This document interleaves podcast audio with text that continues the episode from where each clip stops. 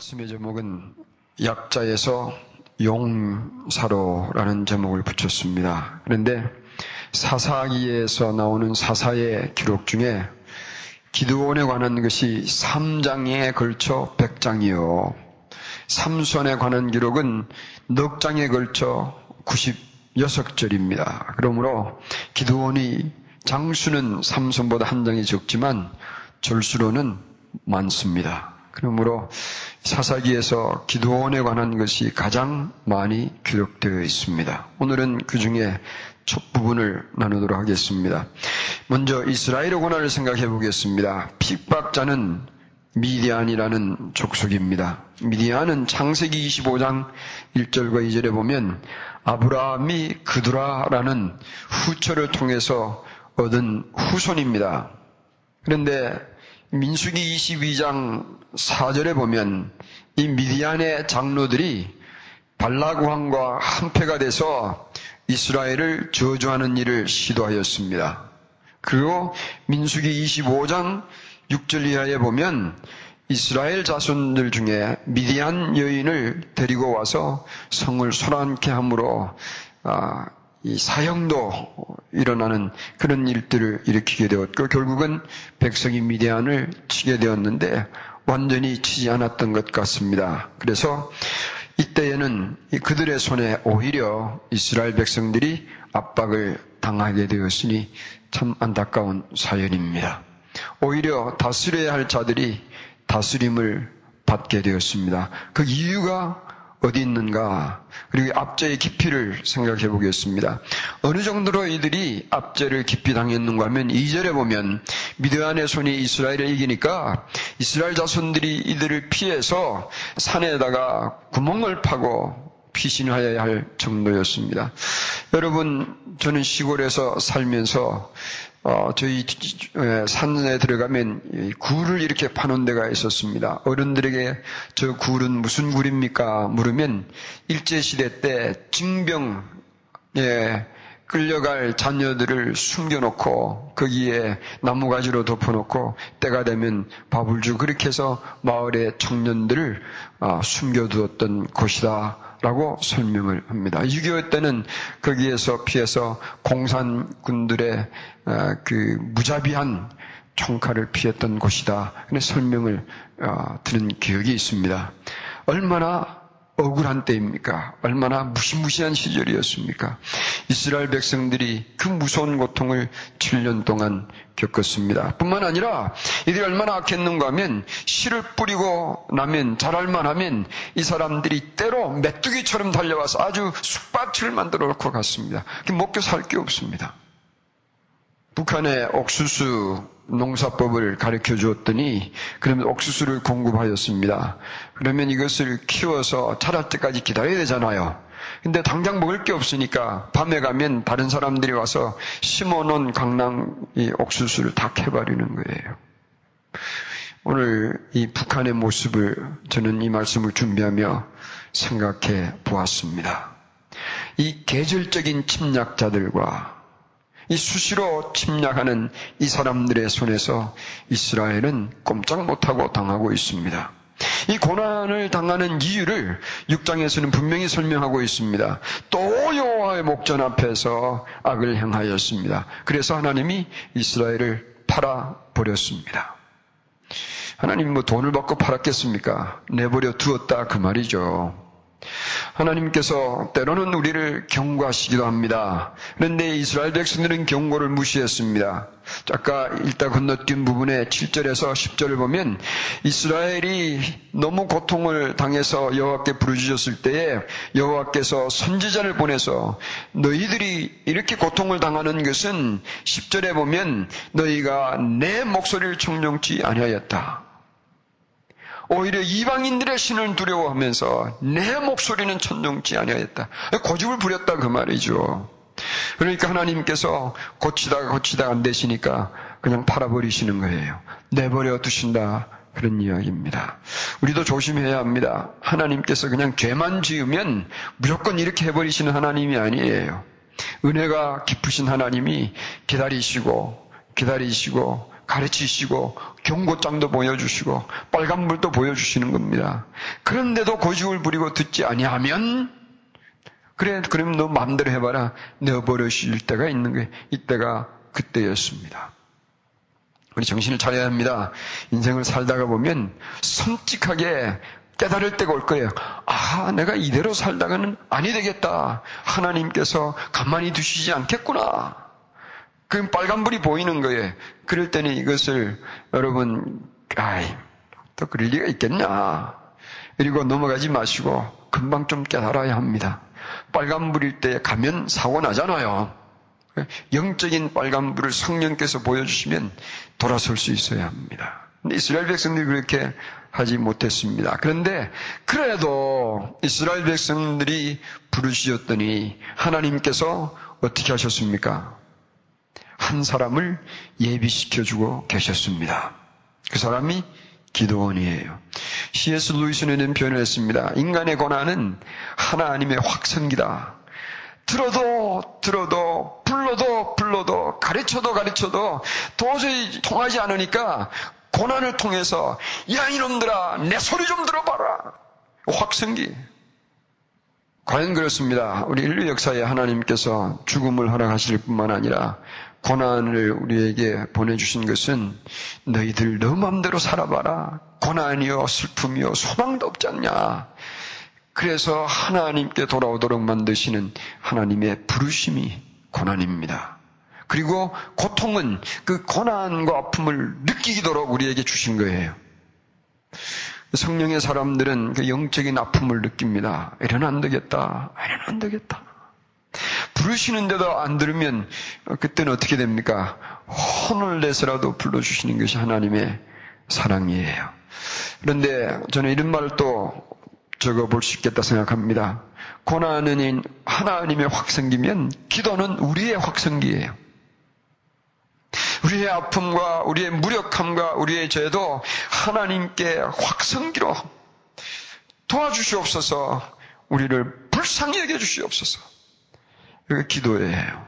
그러므로 기도 많이 들으십시다. 아이고, 기도하다가 보면 이 사탄이 우리를 괴롭히줘요.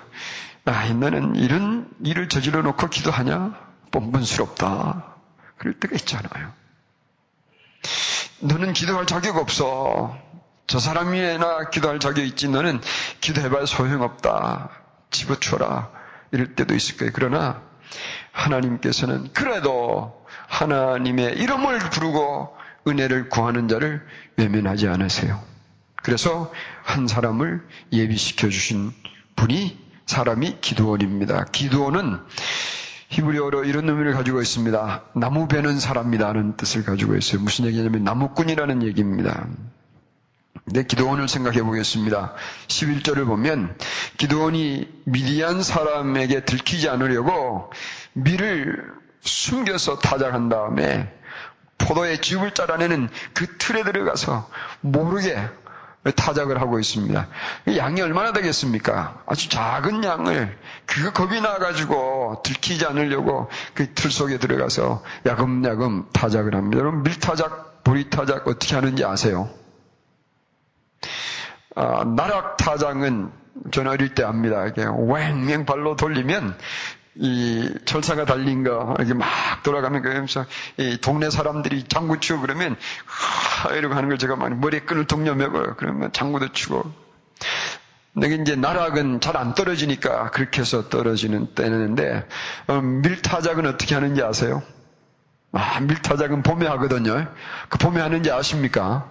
어, 도리깨라고 아세요 혹시?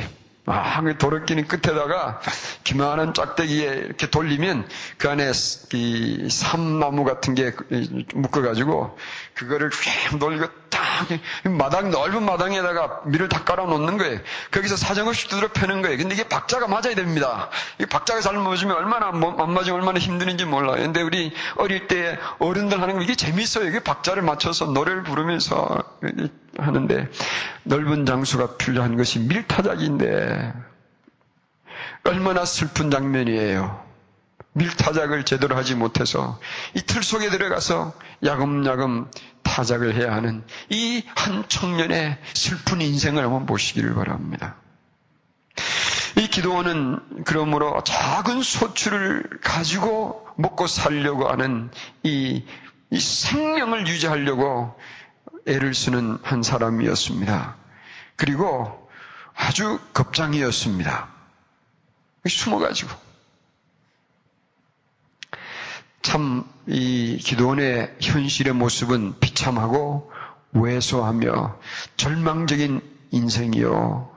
참 소망이 보이지 않는 시대에 존재한 한 청년이었습니다. 저는 어릴 때에 이 생각을 해보면 기도원보다는 나았지만 무슨 어릴 때 시골에 그냥 산천으로 물가로 밭으로 뛰어는 다녔어도 어떤 소망이라든가 꿈이라든가 이런 얘기를 들어보지 못하고 자랐습니다. 한 가지 꿈이 있다면 그 하늘에 다니는 비행기가 너무 좋더라고요. 근데 전부 비행기는 미국 사람들 건 줄 알았습니다. 근데 밤에 꿈에 저희 마당에 떨어지는 비행기를 제가 먼저 가서 제가 차지해가지고 날아다니는 거 있죠. 그게 꿈이었습니다. 근데 이 기도원의 이 젊은 청년은 그것보다도 더 험악한 상태였습니다. 왜냐하면 하나님께서 그를 부르실 때에 보면 여호와께서 기도원에게 나타나 큰 용사라고 불러주셨습니다. 여호와께서 너와 함께 하시도다. 큰 용사여. 기도원이 지금 현재 꼴을 보면 큰 용사는 그냥 겁장이가 돼가지고 포도주 틀에 들어가서 그냥 밀을 어, 타작하고 있잖아요. 이런 사람이 도대체 어떻게 큰 용사가 됩니까? 도저히 큰 용사하고는 거리, 거리가 먼 모습인데 하나님은 이 사람을 큰 용사라고 부르셨습니다. 이걸 보고 우리는 뭐라고 말하느냐? 미래 언어예요. 오늘을 보면 도저히 큰 용사의 모습이 보이지 않지만 미래를 두고 말하는 언어, 미래 언어예요. 하나님께서 오늘 현실의 기도원의 모습을 보지 아니하고 미래를 보시고 큰 용사라고 불러주셨습니다. 하나님은 사람이 볼 수 없는 것을 보시는 분이에요. 사람이 보이지 않는 볼 수 없는 곳을 보시는 하나님이에요. 하나님께서는 이 인간이 볼 수 없는 미래를 내다보시고 기도원을 큰 용서로 부르셨습니다. 하나님은 이 기도원이 볼 수 없었던 이스라엘 백성들의 곳곳의 영혼들을 보시며 이를 큰 용사로 사용하실 계획을 세우셨습니다. 겁쟁이를 용사로 불러주신 것은 미래 언어입니다. 우리도 현실적인 것만 보고 언어를 사용한다면, 야, 저놈은 저거 가망이 없구나. 그런 생각할 수 있을 거예요. 저 사람은 틀렸어. 음, 저 사람은 우리 교회 왜 나올까? 우리 그런 생각하고 계세요. 그건 현실 언어예요. 그러나 하나님의 눈은 우리 멀리를 내다봅니다. 그래, 그러실 거예요. 너희는 그렇게 불러도 내 눈에는 그렇게 보이지 아니한다. 저가 나의 영광이 되는 날이 올 것이다. 이게 미래 언어예요. 그러므로 여러분, 우리 미래의 언어들을 사용하시기를 바랍니다. 이건 점쟁이가 잘하는 게 아니라 우리는 모르잖아요. 모르니까 하나님께서 소망을 가지고 계신다 생각하면 미래 언어로 자꾸 우리가 볼 수 있는 말할 수 있는 안목을 가져보시기를 바랍니다. 우리 자녀들 보고 너는 안 돼, 너는 안 돼 자꾸 얘기하면 그럼 정말 안 돼요. 마음부터 안 되니까. 그런데 너는 된다, 너는 된다. 하나님이 너를 가만히 두시지 않을 것이다. 너는 된다.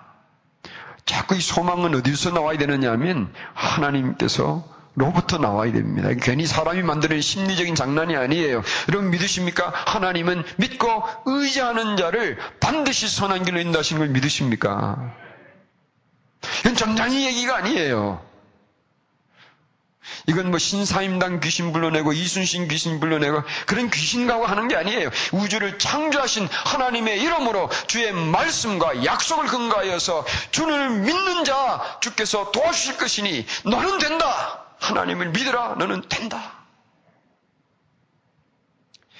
이것이 우리가 사용해야 할 미래 언어예요. 근데 용사는 어떤 사람이냐면 첫째는 하나님께서 함께 해주시는 자라야 하는 것입니다. 우리가 아무리 내가 미련을 그리고 내가 큰 용사 될 거야 이래도 하나님께서 함께 해주시 않으시면 소용이 없죠. 근데 하나님께서 함께 해주시는가 여러분 확인해 보시기를 바랍니다. 그런데 여기에 하나님께서 기도원을 부르셨는데도 불구하고 13절을 보면 기도원이 어떻게 대답합니까? 주님께서 하나님이 우리와 함께 계신다면 어찌하여 이 모든 일이 우리에게 미쳤습니까? 우리를 애굽에서 나오게 할 때 베푸신 그 기적은 다 어디 가 버렸단 말입니까? 이건 뭘 말합니까? 의심과 불평과 원망입니다. 하나님과 대화는 하면서도 그 안에는 의심과 불평과 원망이 가득 차 있었습니다. 뭘 보니까 그래요? 현실을 보니까. 현실을 보니까. 저는 지금도 기도하고 있습니다. 우리 이 엘파소에 사업하는 우리 형제 자매들을 위하여 하나님 10월이 오기 전에 은혜를 베풀어 주시옵소서. 큰 소리를 막 쳤는데 10월이 지금 가까이 다가오고 있습니다. 그래도 기도할 겁니다. 하나님께서 은혜를 베풀어 주실 것을 저는 믿습니다. 어떻게 되는 건지 어느 때인지 저는 알 수 없지만 그런데 의심과 불평, 원망과 불신을 가지고 있으면 용사라도 약자 되는 거 아십니까? 용사라도 약자가 되는 거예요. 기도원은 그렇게 원망을 합니다. 그랬더니 14절에 하나님께서 너는 이 내 힘을 의지하고 가라. 너의 힘을 의지하고 가라 그랬습니다. 이스라엘을 미디안 손에서 구원하라. 왜 그런가? 이건 너가 강한 것이 아니라 내가 보내는 거 아니야. 야, 내가 너를 보낸다. 너 힘은 너가 가지고 가라. 그러면 돕기는 누가 돕느냐면 내가 도울 것이다. 그 말씀이거든요. 그런데 15절의 기도원의 고집도 모세의 고집과 뭐, 막, 막상 막한 것 같아요. 뭐라고 말하느냐면 주여 내가 무엇으로 이스라엘을 구원하겠습니까? 어, 주님 하나님 내게 뭐 있다고 나보고 지금 가라고 가서 구원하라 하십니까? 그리고 보십시오. 나의 집은 문화세 중에도 극히 약하고 우리 집안에 뭐가 있단 말입니까? 그 얘기입니다. 그리고 나는 내 아버지 집에서도 제일 작은 자 아닙니까? 따져보고 돌아보고 아무리 뒤져봐도 내놓을 것 없는 나를 보고 지금 가라고 그러시면 내가 어떻게 하란 말입니까? 그런 내용입니다. 여러분, 우리가 사실 그런 사람들 아니에요. 이 세상이 미국에서 제일 외진 곳에 살잖아요. 이번 지난번에 우리 집회 가서 엘파소 그러니까 엘파소가 멕시코입니까? 미국입니까? 그렇게 묻는 분들도 있더라고요. 아이고. 이 엘파소 외진 땅에 사는 우리들이잖아요. 저는 유학을 오겠다고 생각했을 때에 아무도 믿어주지 않았습니다. 왜냐하면 농땡이를 치다가 대학교 2년 하고 들어갔거든요. 그러니까 영어를 제대로 합니까? 뭐 공부를 제대로 합니까? 게다가 집안의 아버지는 파산을 두 번 하셨으니까 근데 미국 간다고 돈 한 푼 보탤 수 있는 형편이 아니잖아요. 공부도 못하지 돈도 없지 이게 큰 소리 뻥치 이게 안 되는 이야기예요. 하나님께서 그러나 주신 꿈을 가지고 매달렸더니 저를 5년을 훈련시킨 다음에 보내주셨어요. 여러분, 오늘 우리는 작은 자입니다. 정말 가진 것 없습니다. 그러나 내가 주님의 이름을 위하여 살겠다고 작정을 하고 주님께 구하면 무엇을 하며 살아야 될지도 보여주시고 어떻게 살아야 될지도 보여주시고 어떻게 하면 되는지 용기도 주십니다. 사실은요, 그 27세 청년을 하나님께서 불러주실 때에 이런 생각을 저는 많이 해봅니다. 누구를 위하여 부르셨을까? 누구를 위하여 한 청년을, 이 형편없는 청년을 불러서 그렇게 수많은 세월 동안 훈련시키고 연단시켜 주시고 예비시켜 주셨을까? 누구를 위한지 아세요? 오늘 열파소 광야에서 인생의 의미를 찾지 못하고 살아가는 영혼들을 위하여 저를 예배시켜 주셨다. 그렇게 생각합니다. 무슨 얘기냐 하면 이스라엘 백성들은 여전히 고난을 당하고 있습니다. 그들은 하나님께서 여전히 침묵하시는 줄만 알고 있었습니다. 그런 가운데에 하나님은 이 이스라엘 백성 작은 곳, 작은 자, 작은 집안에 아무것도 없는 겁장이 한 사람을 지금 예비시키고 주고 계시는 거예요. 훈련시키고 계시는 거예요. 하나님은 오늘도 그 구하는 자, 은혜 구하는 자를 위하여 어디선가 준비하고 계세요. 누구를 통하여서든 예배하고 계시는 것을 믿으시기 바랍니다.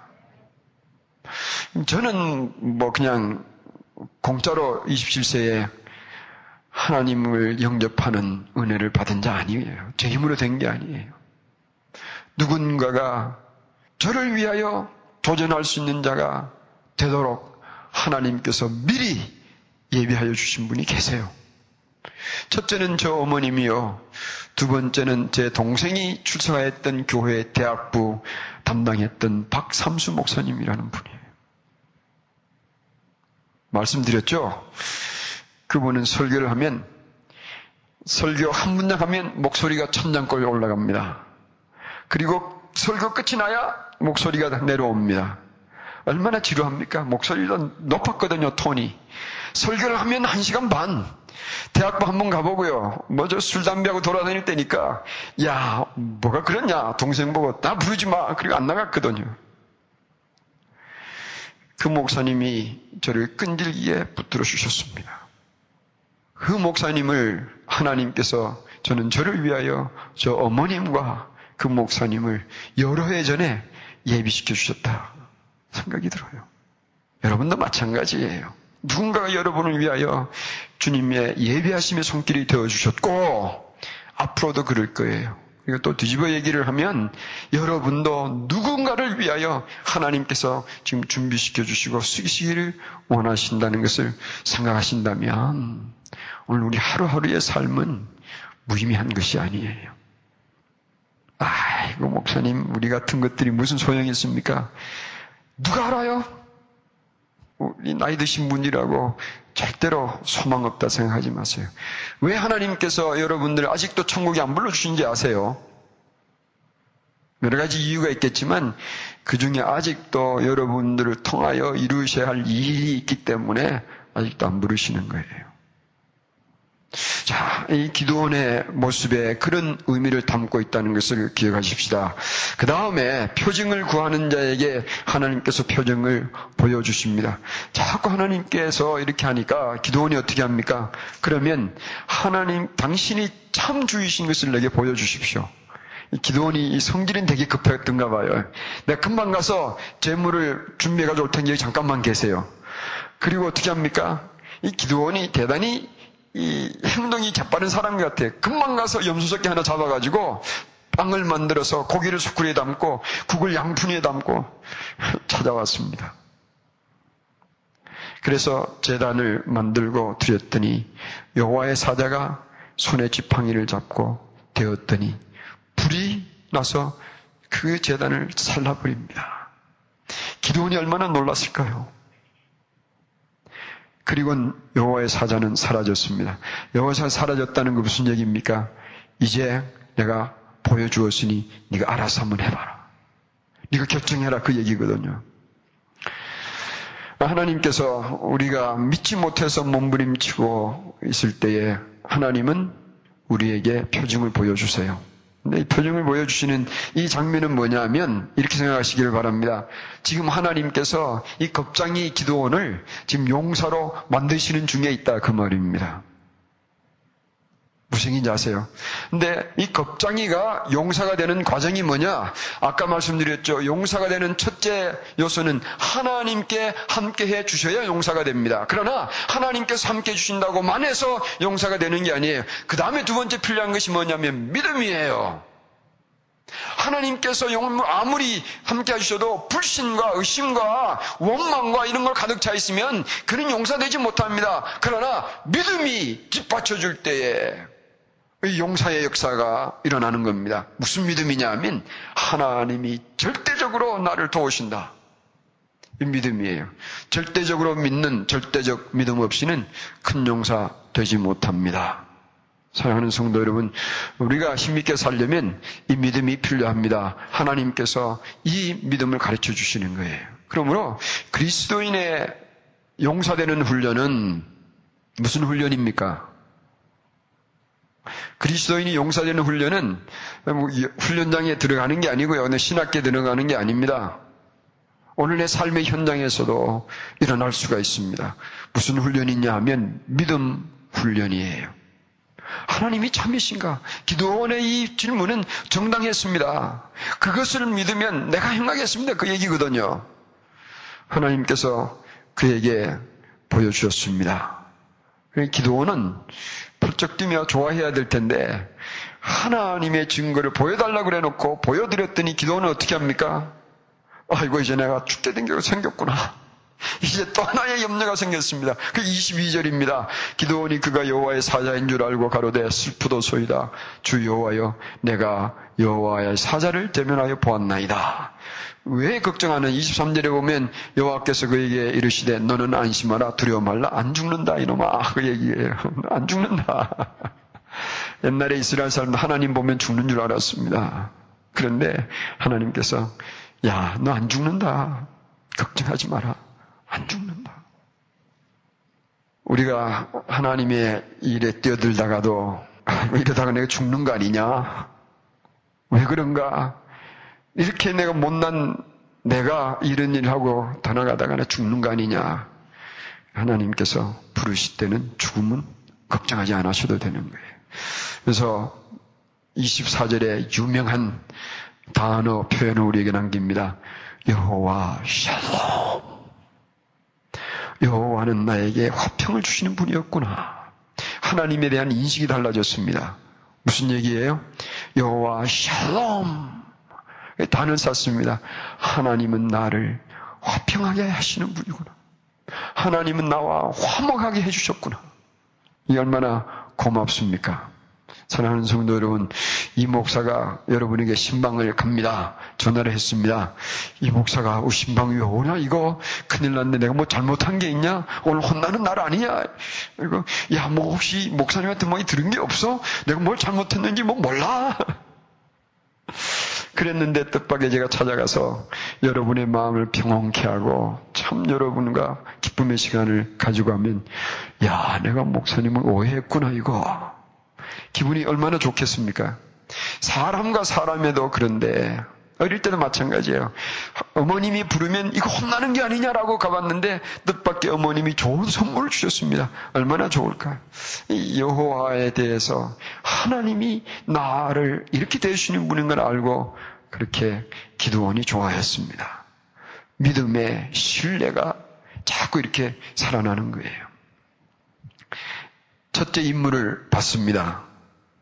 첫째 임무는 뭐냐 하면 하나님께서 25절, 27절을 주시거든요. 밤에 기도원에게 이르셔서 너 아버지의 집에 있는 7년 된 둘째 수소를 잡아서 너 아버지 집에 있는 바알의 단과 아살의 상을 찍어가지고 거기에다 단을 샀고 그 아세라 상으로 찍은 그 이방인들의 우상을 만든 나무를 찍어가지고 불을 지펴서 제문번제를 바쳐라. 기도원이 얘기를 들었습니다. 이걸 보면 기도원은 그 가정의 배경도 아버지도 참 엉터리였어요. 어떤 집안이냐면 우상 섬기는 집안의 출신이에요. 요즘 우리나라 말로 하면 무당 출신의 자녀라 그 말입니다. 여러분 무당 출신의 자녀가 안 돼 보면요 한국 문화에서 그 아픔은 말할 수 없어요. 시집도 잘 못 갑니다. 장가도 제대로 못 갑니다. 그 부모가 무당인 줄 알면 기도원이 그 집안 출신에 정말 기도원은 그러니까 내놓을 곳 없습니다. 가정교육도 마찬가지고. 그런데 기도원이 하나님을 만나고 믿음을 가지니까 어떻게 합니까? 하나님의 말씀을 따라가지고 겁은 났습니다. 그래서 낮에는 못하고 밤에 그대로 했습니다. 그래서 아세라상을 찍어가지고 제사를 드려버렸습니다. 그런 입을 싹 닫고 모른 채 했는데 그 다음날 밤에 오니까 이 사람들이 난리가 났습니다. 이 상이 그냥 불타가지고 지금 조사를 해보니까 기도원이 행한 줄 알았습니다. 그래서 기도원 아버지가 와서 기도 당신의 아들 내놔라. 우리 그럼 죽여버리겠다. 이럴 수가 있냐? 우리가 제사를 지내던 그 삶을 찍어가지고 불태워버린 이런 놈을 우리가 살려둘 수 없다. 그럴 때에 어떤 일이 일어나느냐 하면 이 기도원의 아버지도 이 괴짠 것 같아요. 31절을 보면 너희가 바알을 위해서 쟁론하냐? 너희가 바알을 구할 수 있다고 생각하냐?